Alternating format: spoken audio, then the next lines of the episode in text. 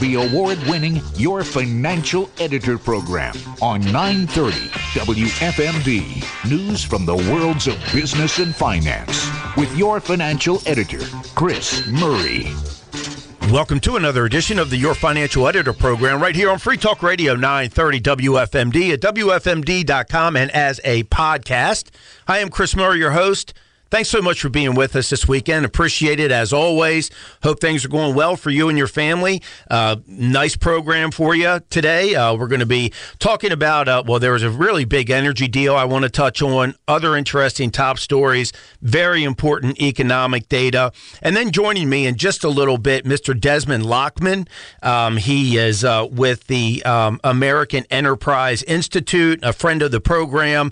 Uh, a lot of... Uh, Uh, a, a lot of experience and background with Mister Lachman. Um, he was an economic strategist at Salomon Smith Barney. He was a deputy director in the International Monetary Fund's policy development.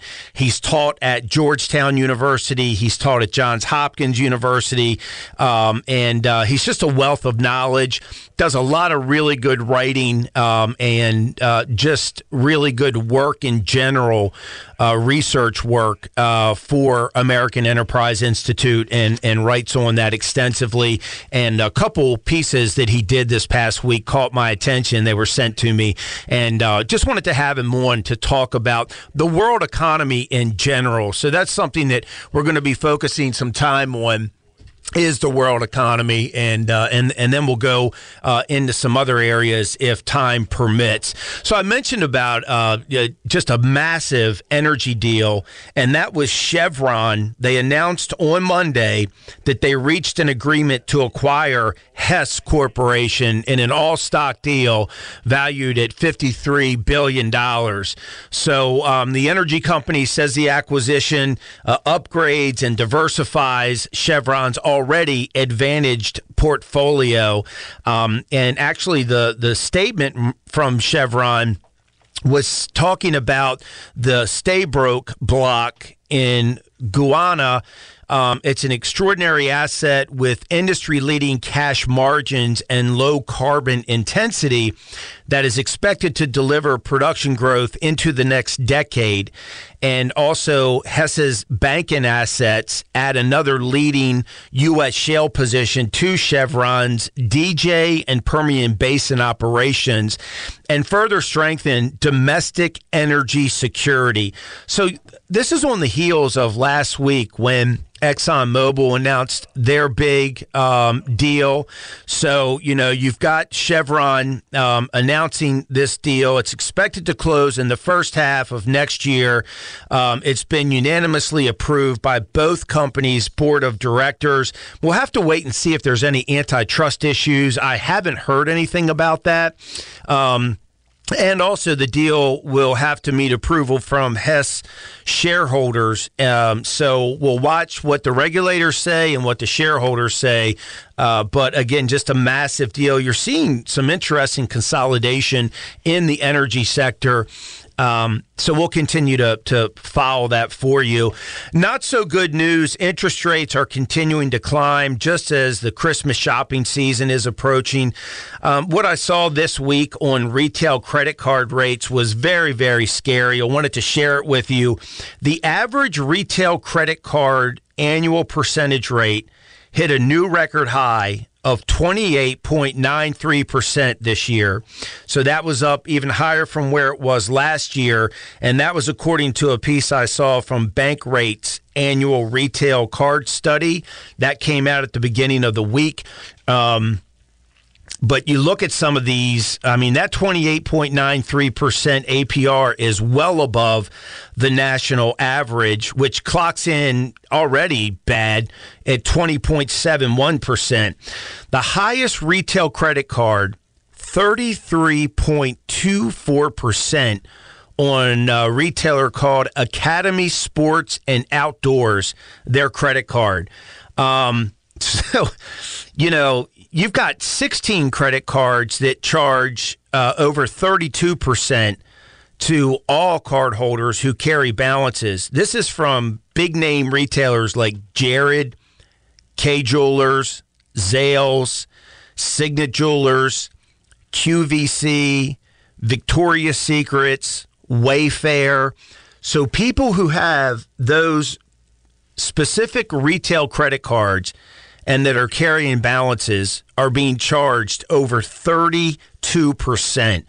So I can't imagine because, um, and I get it, I understand a lot of people are enticed because retailers will come out and say, hey, we're going to offer you point programs, we're going to give you other perks, um, whatever it might be, which is fine, but if you can't pay off that store credit card, um, you're going to be charged over thirty percent, uh, you know, actually thirty-two over thirty-two percent in interest.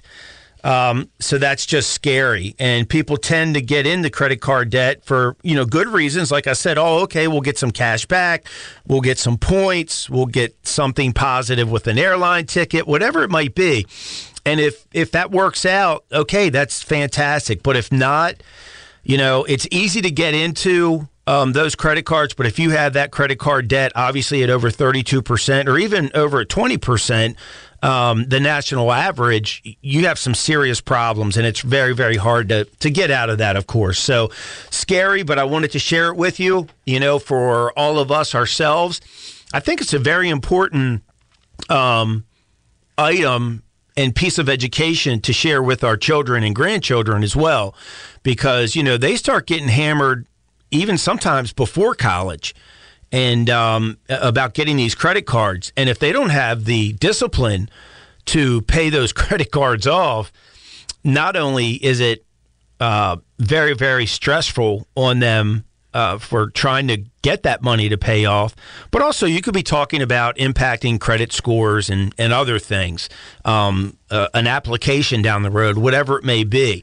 So that's why I wanted to share that with you, because with these rates in particular, I mean, it's the, the credit card rates generally are obscene, but now um, they're beyond that.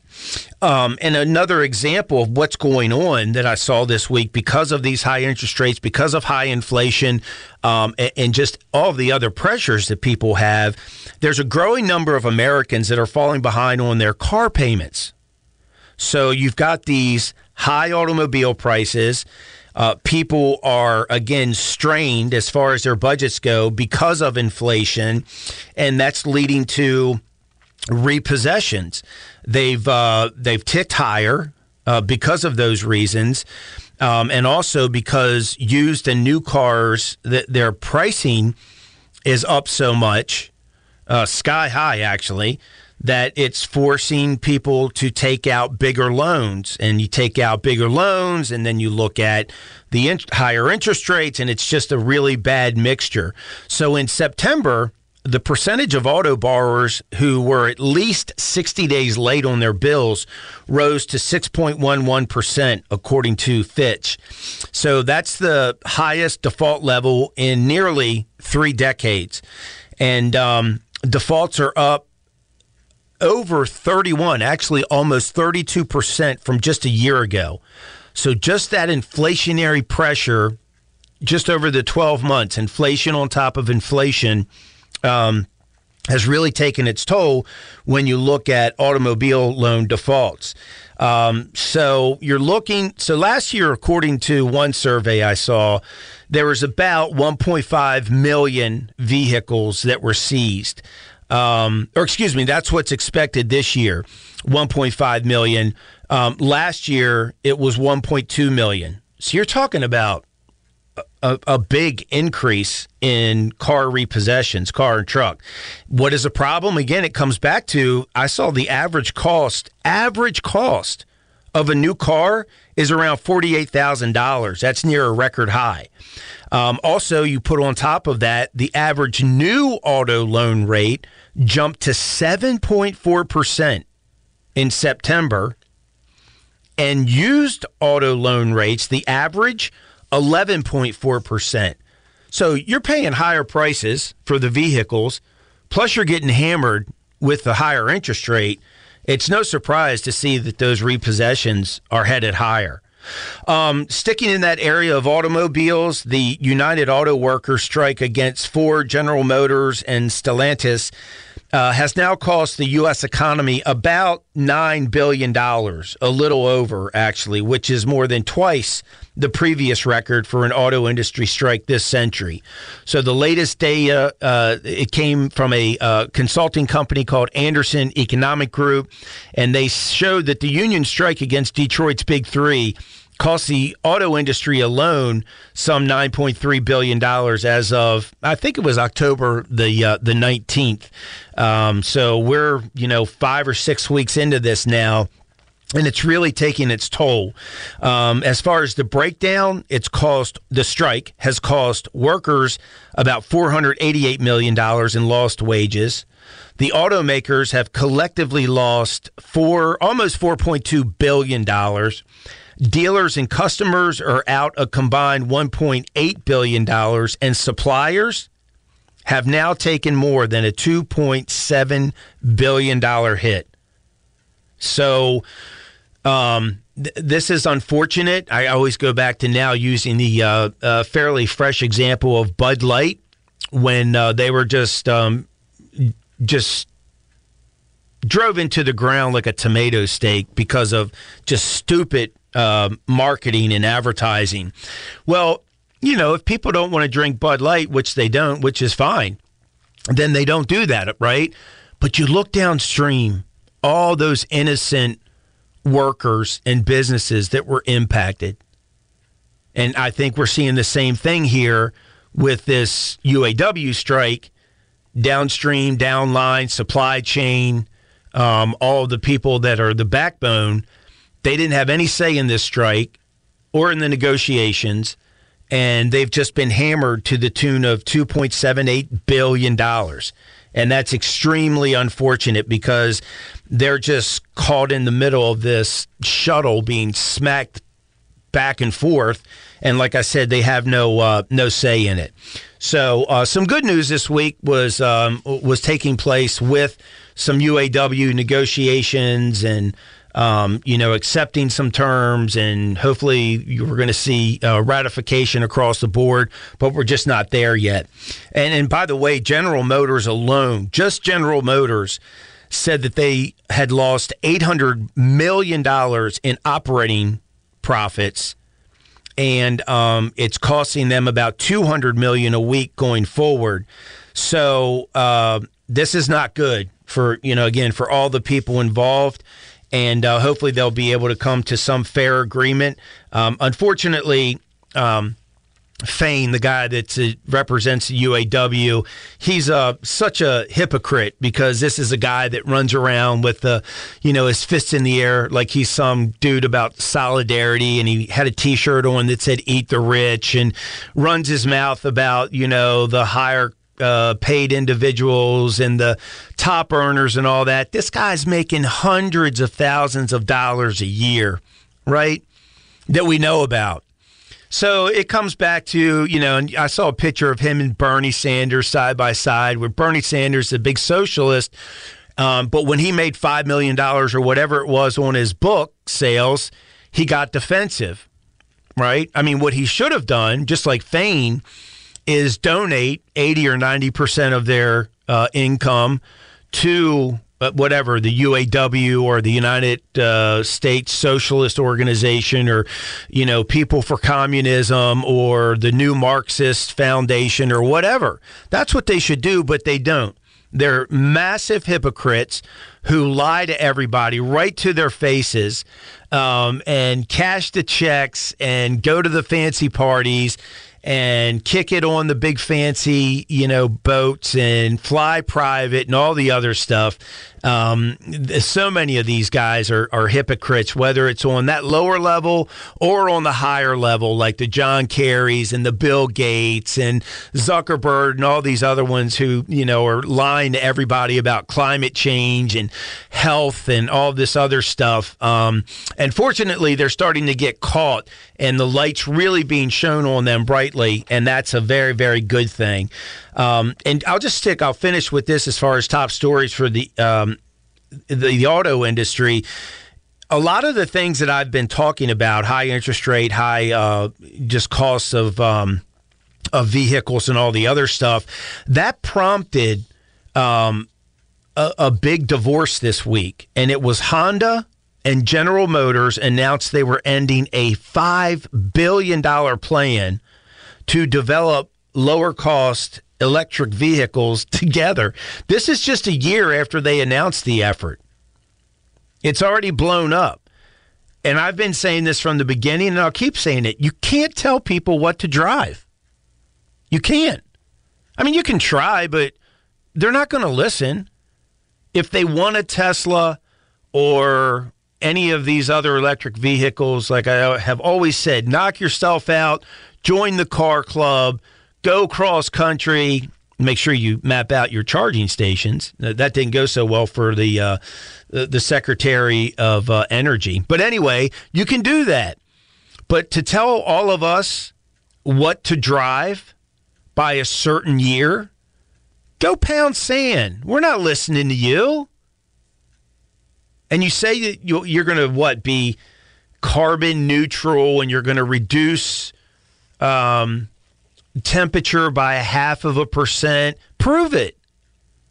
This is all blowing up in your face. And I understand it's a money laundering operation. I mean, I get it. It's massive paybacks. It's, uh, you know, giving money to people so that it'll come back to the politicians um, and, you know, and, and all the parasites that um, are under the boat, that just they're along for the ride in D C and in these industries. They're just a bunch of hypocrites. You're trying to make yourself feel important. You're basically stealing money. And it, we're not stealing because it's legal. You know, if you're operating within the the unfortunate um, administration policy, then that's fine. But I don't know how you sleep at night. And like I said, keep one eye open and just remember this. We're not going to listen to you when you try to tell us what to drive. We're just not going to do it. So like I said, you can go pound sand and you can try to make yourself sound like, you know, you're doing a great thing and your kid's going to be the next Greta Thunberg or whatever, whatever her name is. But, you know, just, um, you know, take a hike, man. When you look at economic data of this past week, um, it was mixed. Uh, and I'd have to be honest with you, some of the headlines were a little misleading. Um, so that's something to always take into consideration. One thing we saw, you know, every Wednesday morning, we get information about the previous week's mortgage applications.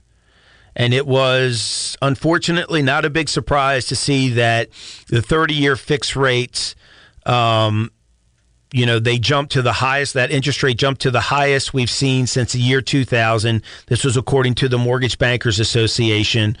Um, loan applic- loan applic- application dropped um, not only for the week, but, you know, when you look year over year, they were down. And it's not just new homes. It's the refinancing index. It was down two percent for the week, eight percent from the same time a year ago. The average interest rate for a thirty-year fixed mortgage uh, was seven point nine percent.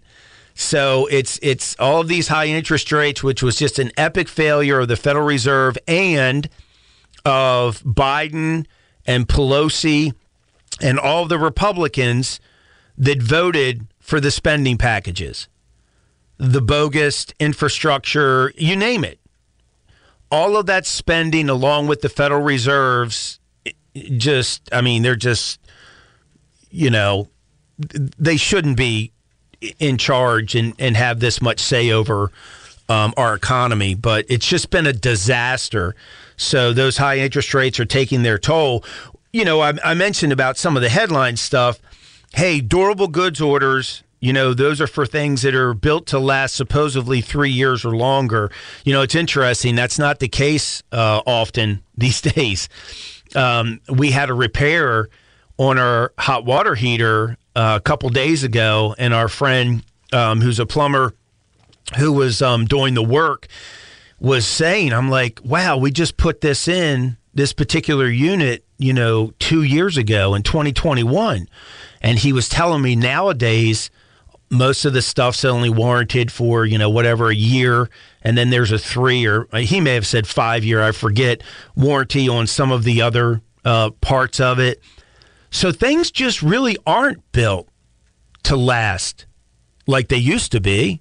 I mean, he was, it was interesting because he shared with me, he's been a professional in that space for a long time, uh, him and his dad. And, you know, he, he was saying that they actually wonder if uh, these companies often don't test things to see when they'll break and to make sure it's not too far out so that you have to buy uh, replacement parts and, and things of that nature. And that's just sickening to think that, um, you know, there are companies out there that are doing that. But the durable goods order, uh, that number for September came in at four point seven percent. That's the headline number. Everybody was like, when they first saw it come across the terminal, it was like, man, that's fantastic. That's a really good number. Well, when you strip out, a Boeing, by the way, had a big batch of contracts. Um, so that was a huge component. And then cars, um, that was a, a fairly large component. So if you take out, take out airplanes and cars, durable goods orders for September weren't up four point seven percent. They were up zero point five percent. That's not even what economists were looking for. So, you know, again, I think we have to be careful about what the headline tells us. Always be careful about what uh, the politicians and the talking heads and the people on T V whose job it is, it seems these days, to keep you scared to death. So um, you'll stick around after the commercial. Um, also, here's another one that got me. Third quarter G D P number. We got the first reading for that. four point nine percent. That was up from the last quarter. That was better than expectations. Um, so, you know, it was when you first saw it, again, come across your, your monitor, across the terminal. It's like, man, that's pretty good. Then you look and see, well, wait a minute. Federal, state, and local government spending, that's taxpayer spending, that's your money, uh, also drove that number higher. Federal spending soared to six point two percent. You saw national defense spending spike eight percent to eight percent, um, and state and local spending surged three point seven percent. That's not what we want. Not in my mind. I don't want the government driving the economy. I want less government, right? I mean, what is it? One in five jobs that have been created lately are government jobs. That's not good for the country. Government spending, which is taxpayer, that's your money. There is no government spending. It's your money. Whether they're spending what they take in or they're borrowing money, um, which is, of course, why we're so upside down right now, thirty-three point six trillion dollars in debt. And last year, the last fiscal year for uh, the country, basically a two trillion dollars deficit when you factor in the shell game with student loans. So, um, you know, we just, I tell you, man, we really, really have to be careful. Um, and a massive change is needed. And guess what? You know, I've been talking, and I don't care if they shut the government down in November. I could care less. Um, and they act like the world's going to end, and we know it won't. I mean, look, we just had three weeks of uh, Congress in limbo in many aspects. So what? But the right thing happened, right? We have a new speaker. Um, personally, I, I had to research him because I don't know Johnson that well. But um, a couple things, you know, raised my antenna on spending. Now, I look at how they vote because they'll get on and tell you whatever they want to tell you and make you feel good and fool you. But it always comes back to the vote. Not what I say, what do I do? And um, there's a couple, it was a little worrisome when it came to spending. He went along with it. Uh, and now I really believe, because he's going to be so polarized, um, that he's going to have to be more stringent on the spending. And the other good thing is he's going to be driving the train. So he'll have that opportunity to explain Uh, what they're bringing forward, and, um, and of course, then what the votes are. I'll go back to the beginning of this Congress uh, real quick before the break. Um, back in January, very simple. The United States Congress, the House, needs to close the border immediately, and they need to cut spending immediately. That's it. Then we can go from there. But that's exactly what I said back in the middle of January and before, and I'll stick with it now with this Congress. Close the border, stop spending, and then we'll go forward from there. And spending's a perfect example because now they're going to be talking about a continue, uh, continuing resolution.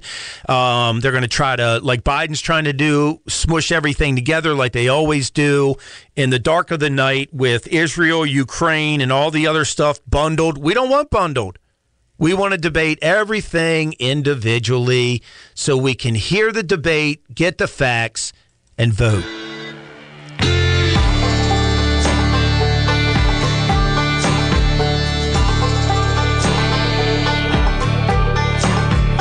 God gave me fields of gold and trees too high to climb, running rivers just like stallions let loose through the countryside.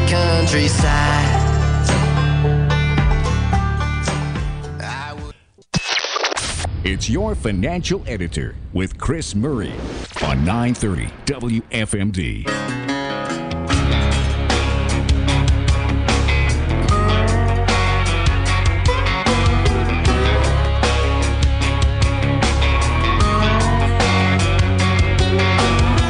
Like you got nothing better to do than throw rocks at things that shine. Well, you ought to be chasing your own dreams instead of shooting holes in mine. Welcome back. This is Chris Murray, your financial editor on Free Talk Radio nine thirty W F M D at W F M D dot com. And as a podcast, just go to Apple Podcasts and you can uh, grab it there. Thanks so, so much for being with us. Hope your weekend's going well. Really looking forward to um, our conversation this morning. A friend of the program's been on a few times before, Mister Desmond Lachman. Um, he is with the American Enterprise Institute. Uh, prior to that, he was an economic strategist, uh, market strategist uh, at Salomon Smith Barney. Uh, he worked at the International Monetary Fund. He has uh, taught at Georgetown University, Johns Hopkins University, and uh, he himself um, uh, is is uh, very uh, advanced in educational degrees, getting his P H D in economics from Cambridge, among others. So uh, really glad to have Mister Lachman back on the program. Mister Lachman, thank you so much for taking time out of your schedule to be with us. Appreciate it. My pleasure. Good. Speak back again. Yes, sir. Thank you. So, you know, I was uh, mentioning earlier on the program um, about how I receive uh, emails uh, throughout the week uh, with your uh, writings and, and have the privilege of reading them, which, by the way, uh, folks, you can get those too um, if you uh, go to American Enterprise Institute uh, to their website, uh, A E I, Alpha Echo India, dot org. You can sign up for their free emails uh, as well as just enjoy uh, all of the free and in-depth uh, content that's on the website. So, Mister Lachman, one of the things that really caught my attention this week was uh, a piece you did, I think it was published in The Hill, um, A Troubled World Economy Points to Global Catastrophe. So, you know, those kind of things grab your attention and I think warrant a little more discussion. Uh, if you would, just give us uh, your take on the current landscape uh, as far as geopolitics and, um, and and domestic politics and how it's impacting our financial world. Right. I, I should apologize for that title. Uh, you know, that wasn't my choice. That was The Hill's choice. Uh, catastrophe might be too strong a word, but certainly it's not going to be pretty. It's going to be rather troubled.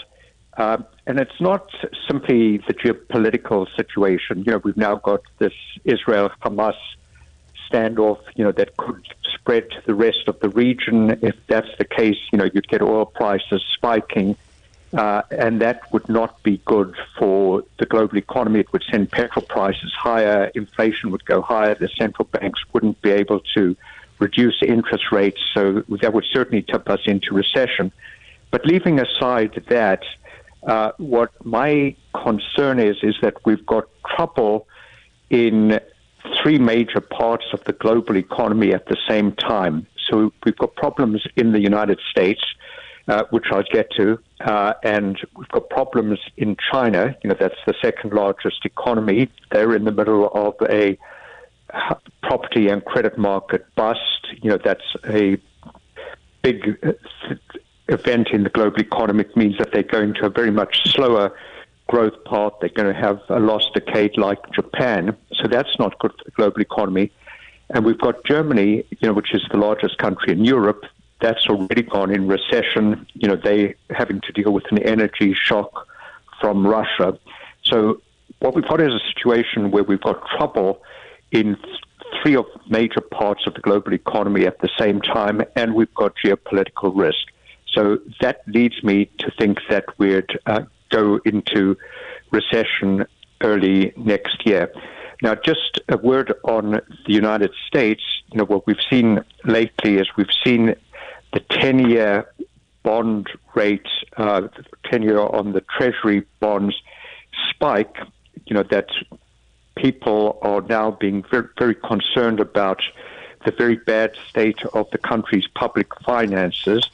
We're running an eight percent of G D P budget deficit, you know, at the very time that the economy is got very low unemployment. You know, that's something we should have a low deficit when the economy is strong, but we've got a high deficit. So what the markets are doing is they're just not wanting to buy U S Treasury bonds because they don't think that the Treasury is going to be able to finance itself. So they send interest rates up from four percent to five percent. What that does is it sends the mortgage interest rates up. So we've now got mortgage rates at eight percent, so people can't afford to buy houses. Similar kind of interest rate for automobile loans. They can't buy autos. And what the high interest rate also does is it creates problems in the banking system, you know, like we saw at the start of the year, Silicon Valley Bank and First National Bank, you know, the second and third largest bank failures in United States history. They failed because what happened is when the interest rates rise, bond prices fall, and these banks hold a huge amount of uh, bonds, so they make big losses, and then the depositors get worried that uh, they're not going to get their money back, so money leaves the banks, and that causes all sort of stress. And just the last thing I'd say, um, you know, which is really a big deal, and I don't think it's getting enough attention, is we've got serious problems in with office space, you know, real uh, commercial real estate, that what's occurred after COVID is people aren't going back to the offices in the way in which they did before. So these property developers have got a huge amount of uh, vacancies. Uh, you know, that it said that in New York, uh, the vacancies, the vacant office space is equivalent to twenty-four Empire State Buildings. So they're going to have trouble repaying their loans next year, and that could cause additional stress in the financial system. So when I put it all together, uh, I don't see how we avoid a recession uh, next year. You know, whether that's a catastrophe, that's another matter, but it's certainly not going to be uh, a pleasant outlook.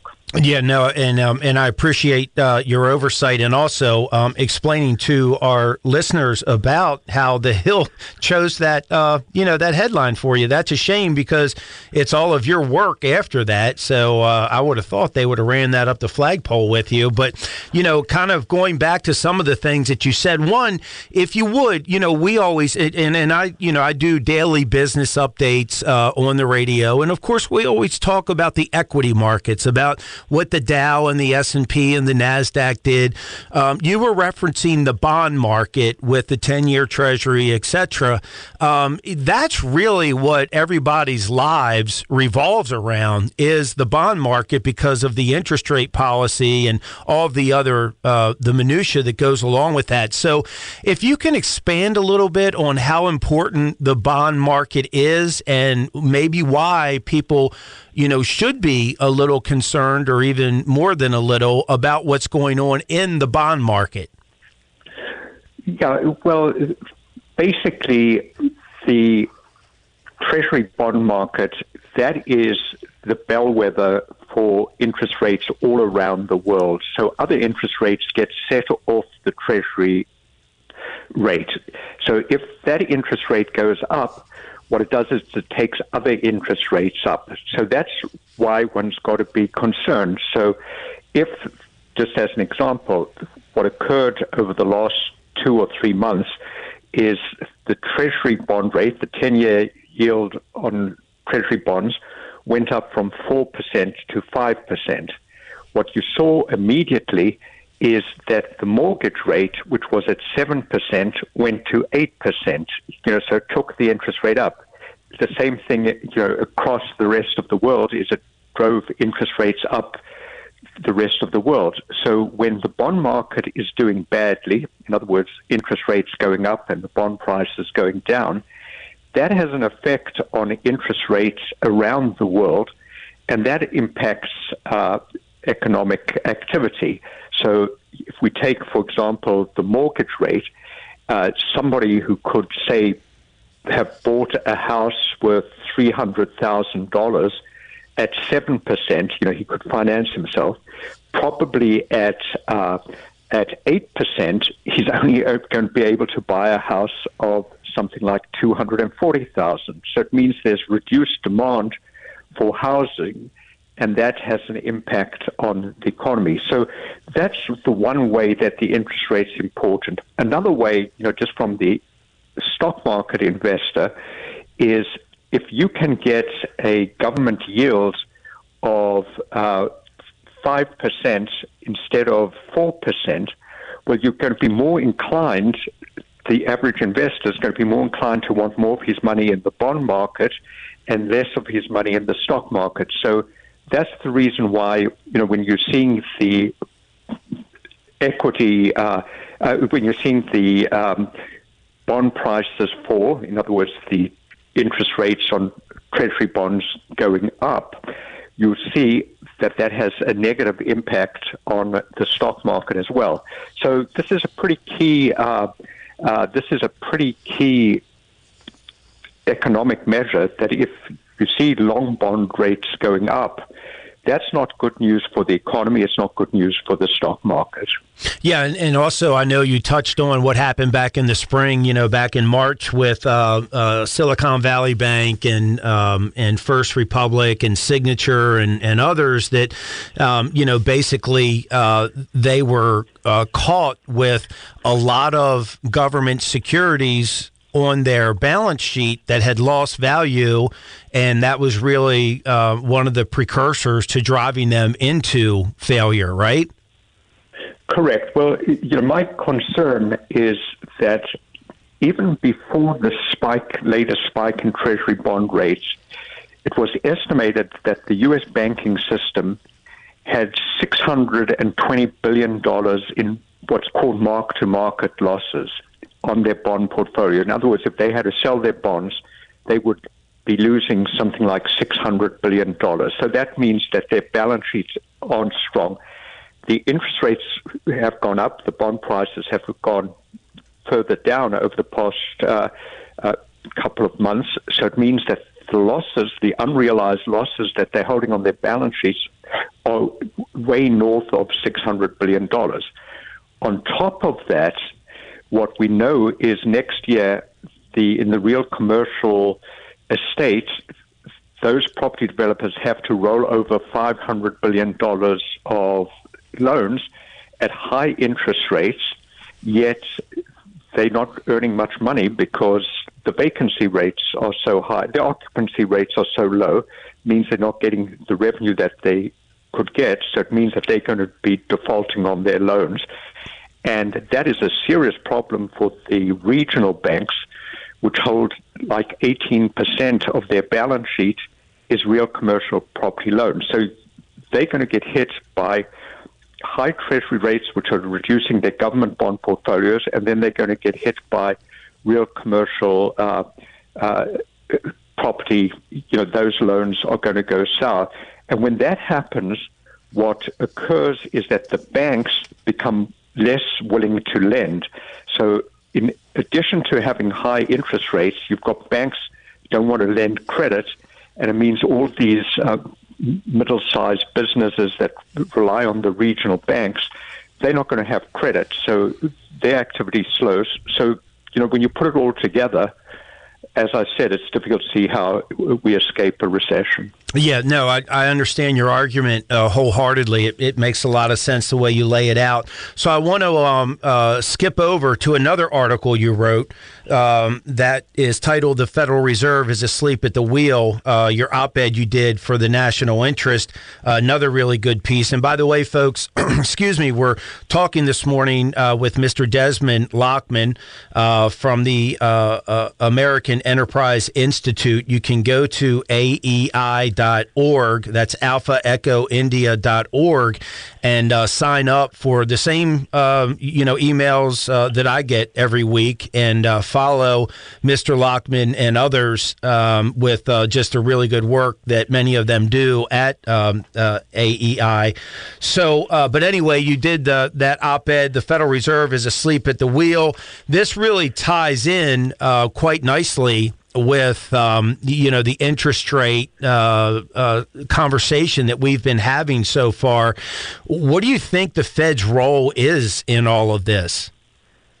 Yeah, well, what the Fed should be doing is it should be anticipating that we can have real financial system stress, and they didn't do that in two thousand seven. You know, when we had the bursting of the housing bubble, they got caught asleep then, you know, that they were talking about wanting to raise interest rates when the right thing was to be reducing interest rates. And my feeling is that they're making a similar mistake now. They've jacked interest rates up by five hundred twenty-five basis points in a very short space of time.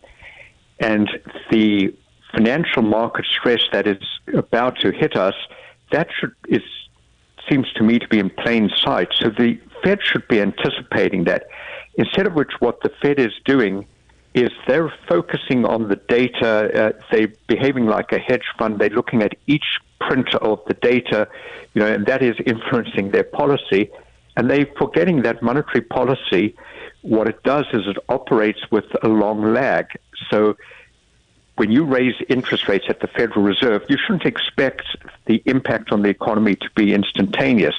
So what my view is that the five, four percentage points that they've raised interest rates, that is still going to have its impact on the economy going forward. So we're going to see weakness going forward. So the Fed shouldn't be talking as they are right now about we need high interest rates for longer to slay this inflationary beast. You know, that that is not going to be the problem. The problem is going to be that we're going to get a, a financial system accident. We're going to have a recession. The Fed should be pausing now to see what the impact of its policies are and not being talking up uh, the markets. Something else that the Fed is doing is we've got a bond market that is in real trouble because the government is issuing too much debt. There aren't buyers on the debt. But the Fed, as part of its policy of monetary policy tightening, what they're doing is they're basically not rolling over something like fifty billion dollars of treasuries each month. So what they're doing is they're adding to supply. You know, what we don't want to see is we don't want to see these long-term interest rates keep going up, because that's really just going to crush the economy and it's going to cause problems in the banking sector. So I believe that this Fed has done a really bad job. I mean, they were fast asleep on the wheel on the inflation side. They allowed the money supply to increase by forty percent between the beginning of twenty twenty and the end of twenty twenty-one, and then they get surprised that we get a lot of inflation. Now what they're doing is, by their policy actions, they're allowing the money supply to contract at a rate that it hasn't contracted in the last sixty years, and they're going to be surprised when we get a recession. Yep. So I, I would give the Fed, uh, at best, uh, a C, but I would be doing that if I'm grading them on a curve. Yeah, I was going to say that's kind. Um, and, I, uh, you know, again, I, I really appreciate you pointing out, you know, in that uh, article I mentioned, um, you, you know, just how, in fact, they've been negligent, in, in my opinion. I mean, I, I've, I here's my thing. I've said it for years, uh, but especially the last couple years. If you have a target, an inflation target of two, and you get to three or three and a quarter or three and a half, I can find a solid third grader who, if I literally put it like, look, this is our target, here's where we are, do you think we need to do something, just a little something to start to throw a blanket over this, you know, this increase, I guarantee I could have a third grader figure it out, as opposed to it getting up to six, seven, eight, nine percent, and these people that supposedly are intelligent and and very educated using the word transitory. It's ridiculous. Right. Right. No, no, I, I agree with you. You know, I think the Fed made a huge error on that side. They made a huge error with the housing market bubble in two thousand eight, two thousand nine, giving us the worst recession that we had in the post-war period. And I'm afraid that they're making a, another mistake uh, right now by being too hawkish.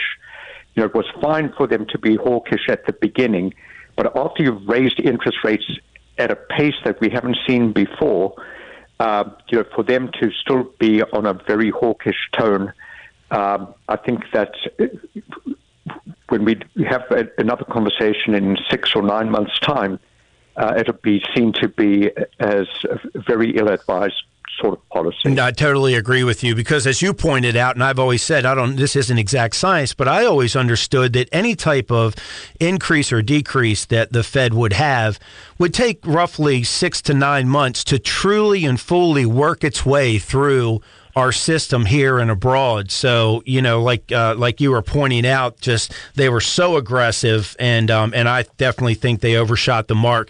Our guest today, a uh, friend of the program, Mister Desmond Lachman, um, and he is um, uh, at the American uh, Enterprise Institute. That's where you can find all of his great work. We just talked about two of the pieces, uh, but there's even been more than he's put out uh, since um, I, I uh, printed off those two. So, Mister Lachman, thank you so much for taking time out of your schedule. It was great talking to you again. And as you just alluded to, I look forward to, you know, six, nine months or so from now, uh, getting back with you and seeing, you know, what proved to be correct. And again, what else is on the horizon.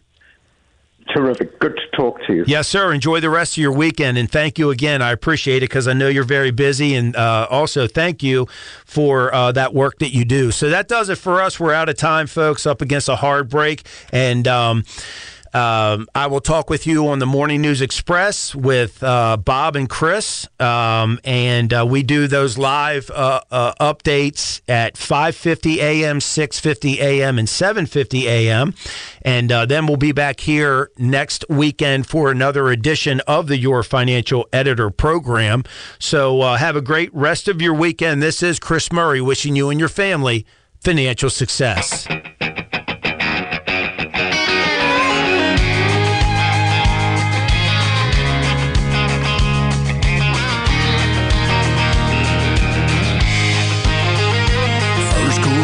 Fall in the air, we've been waiting on it all damn year. Drag out a Carhartt and a chair, let's build a fire. Shoulder pads cracking on a high school field, opening days on our heels. God, I love how Friday night feels, let's build a fire. Let's build a fire, let's crank it on up. Pour a little diesel in my cup, finna toss it on, y'all better back up. Let's build a fire. Past editions of this program are available in the audio vault at W F M D dot com.